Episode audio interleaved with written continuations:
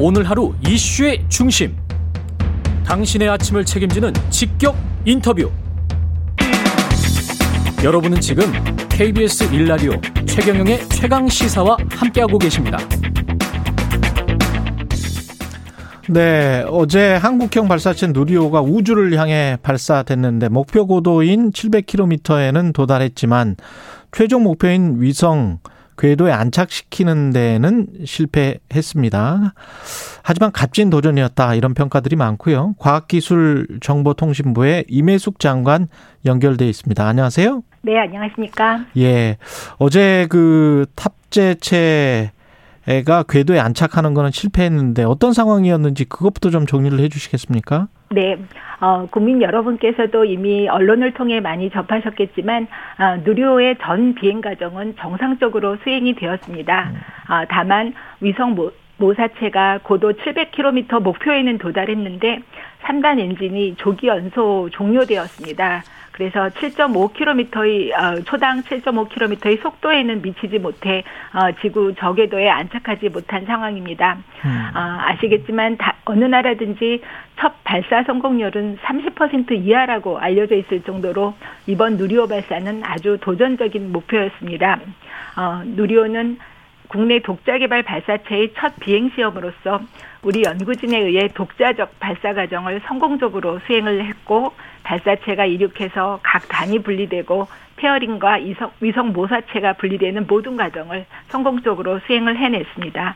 어, 핵심 기술을 확보하는 귀중한 기회가 되었다고 생각하고요. 어, 누리호 박사, 발사에 아낌없는 격려와 지속적인 성원을 보내주신 국민 여러분께 감사드리고 또한 오랜 기간 많은 수고와 노력을 해온 연구진, 산업체 기술진 모두에게 감사합니다. 우리가 그 핵심 기술이라고 할 수 있는 게 뭔가요? 추진체, 엔진, 소재 뭐 이런 것들입니까? 네, 맞습니다. 어, 일단 어, 엔진 기술이 어, 핵심 기술이라 볼 수 있는데요. 예. 누리호의 기술, 누리호는 세개 세, 3단, 3단의 엔진을 가지고 있습니다. 그래서 1단 엔진은 4개의 그 75톤급 엔진이 clustering 되어서 마치 하나의 엔진처럼 움직여야 하는 것이고요. 예. 예, 그리고 2단 엔진 75톤, 그리고 3단 엔진 7톤 이런 식으로 구성이 되어 있거든요. 예. 예, 그리고 그보다 또 더 어려운 기술은 그 탱크, 그러니까 추진제를 채우는 탱크입니다. 예. 탱크가 굉장히 큰데요. 높이만 10m에 달하는 정도로. 아. 예, 굉장히 큰 탱크인데 그 탱크가 얇고도 가볍고 견고해야 합니다. 아. 그래서 두께가 2 내지 3mm에 불과한데 그 아주 견고한 그러한 탱크를 만들었습니다. 두께가 2 내지 3mm요? 네, 그렇습니다. 그 탱크의 그 표면의 두께가 예. 아, 그, 그게 700km까지 쭉 올라가서. 그렇습니다. 예. 대단한 거네요. 네. 그러면 진짜. 네. 그게 그 다 버틸 수 있다는 거잖아요. 그렇습니다. 2mm에서 3mm 정도가. 네, 액체들이 그 안에 있는 이제 액체 연료들이 막 이리 쏠리고 저리 쏠리고 하는 그런 충격을 모두 견뎌야 되는 굉장한 기술이다라고 생각할 수 있습니다. 이게 우리 손으로 다 독자적으로 만든 겁니까? 네, 맞습니다. 우리나라 300개 기업들이 모두 참여해서 네, 독자적으로 처음부터 끝까지 모에서 유를 창조했다고 보시면 됩니다. 이게 우주 기술 관련해서는 다른 나라에서 이게 국가 보안이고 뭐 절대 안 가르쳐 주려고 하고 그렇다고 하잖아요. 네, 맞습니다. 예. 예. 어떻게 그러면 우리는 어떤 기반이 있었던 건가요? 네. 그 우리는 아, 잘 아시다시피 2013년에 나로를 발사했던 기반이 있었습니다. 예. 예, 그때 나로는 이제 러시아와의 기술 협력에 의해서 개발이 됐던 그러한 그 발사체인데요. 예, 물론 그 경험으로부터도 많이 축적을 했지만 2010년부터 우리 연구진과 산업체 어, 연구진들이 모두 참여해서 지금 횟수로만 12년째 발사체 연구를 하고 있습니다. 예. 예. 그러면 그 궤도에 들어가지 못한 그 원인, 뭐 이게 이제 속도가 그 정도 안 났다. 네. 계속. 뭐 그렇게 이제 언론은 이야기를 하, 하던데 그거는 어떻게 보완을 할 수가 있습니까?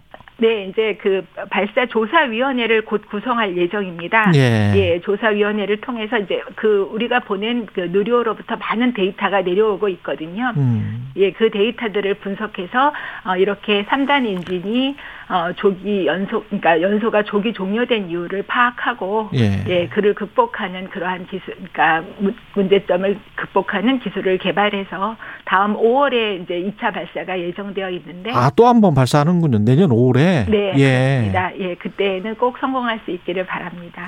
이게 그 과학기술부 장관이시니까 기술적으로만 과학적으로만 생각할 수도 있을 것 같은데 이게 군사적으로도 그렇고 경제적으로도 그렇고 굉장히 큰 의미가 있는 것 같은데요. 네, 맞습니다. 어, 예.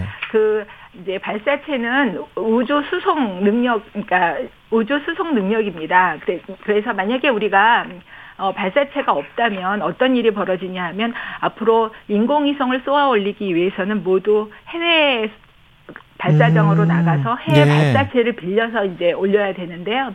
그 인공위성을 활용한 서비스는 현재에도 많이 사용되고 있지만 앞으로도 굉장히 많이 사용이 됩니다. 예. 예를 들어 본다면 우리가 내비에서 사용하는 그 GPS 있지 않습니까? 예, 예, 예. GPS도 굉장히 많은 우성, 위성을 쏘아 올려서 활용하는 것이고요. 아. 예, 그리고 통신 위성이라든가 기후라든가 예, 지구를 관측하는 굉장히 많은 위성들이 지금 이미 사용이 되고 있는데요. 예. 앞으로 새로운 서비스가 나올 때마다 우리는 해외에 나가서 발사체가 없다면 해외에 나가서 해외 기- 기술을 빌려서 위성을 올려야 되는 그러한 상황이 되는 거기 때문에 우리 자신의 독자적인 발사체를 갖는다는 것은 굉장히 중요한 의미가 있습니다. 그렇군요. 그러면 이제 미국 사람들 하는 것처럼 그 우주에 몇 개의 위성을 쏘아 올려서 그걸 가지고 국내 통신도 보호하고 그 보완을 하고 나중에 6G 뭐 이쪽으로 쭉 나갈 때 자율주행차 나갈 때도 이게 좀 유용하게 쓰일 수도 있겠습니다. 네, 맞습니다. 예. 어, 우리나라도 앞으로 10년 동안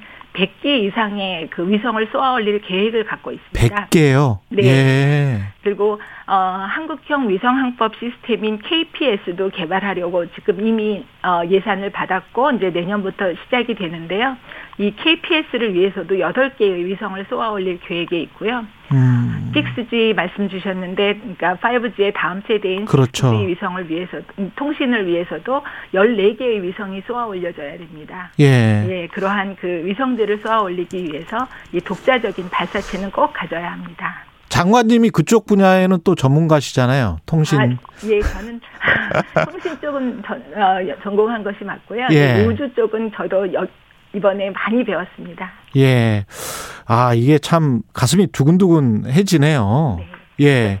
이게 지금 우리나라 기업들 한 300개가 또 들어갔단 말이죠. 네. 그러면 이게 이제 민관 그야말로 합동으로 한 건데 그러면 이그 우주 기업처럼 우주 기업 같은 게 SpaceX 같은 게 뭐 이렇게 따로 어떤 기업이나 아니면 합자해서 이렇게 세워질 수도 있고 그렇습니까? 우리나라도? 아, 네.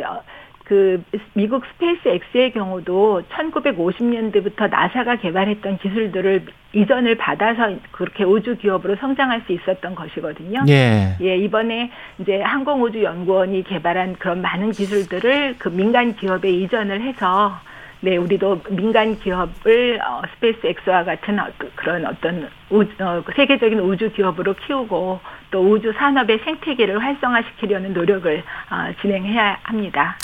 예, 대통령도 어제 7대 우주 강국 진입 목표를 위한 정부 차원의 적극적인 투자를 멈추지 않겠다 이렇게 이야기를 했고요. 이게 결국은 뭐 정권 차원이 아니고 어떤 정부라도 계속 우리가 추진해야 되는 그런 일 아니겠습니까? 네, 맞습니다. 예. 예, 우주 산업은 앞으로도 어, 지속적으로 연속적으로 수행이 되어야 됩니다. 음, 그, 이, 이게 일종의 이제 더미 위성을 궤도에 올리, 올리려고 한 거잖아요. 네, 그러면 우리가 생각하는 뭐 달 착륙이랄지 유인 위성이랄지 뭐 이런 것들은 계획이 있나요? 아, 네.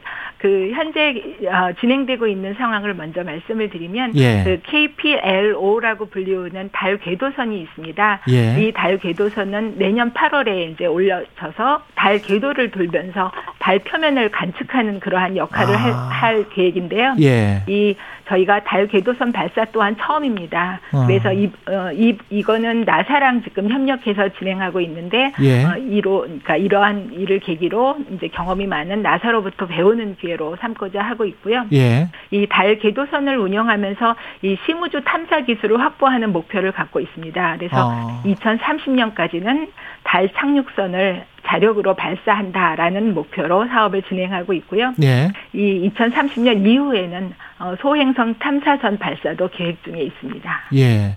아까 그 소재 기술 같은 경우도 우리 기술이면 그게 만약에 뭐 제가 경제적으로만 생각을 하는지 모르겠습니다만 단가가 좀 싸질 수 있고 그러면 실생활에도 그다음에 산업 분야에도 이- 이용이 될 수가 있겠습니다. 네, 그렇습니다. 예. 그 우주 기술 현재 지금 개발된 우주 기술들은 다른 산업에도 이렇게 어 확대가 돼서 확산이 예. 되어서 굉장히 많은 분야의 어, 생- 산업 생태계를 일으킬 수가 있습니다. 예.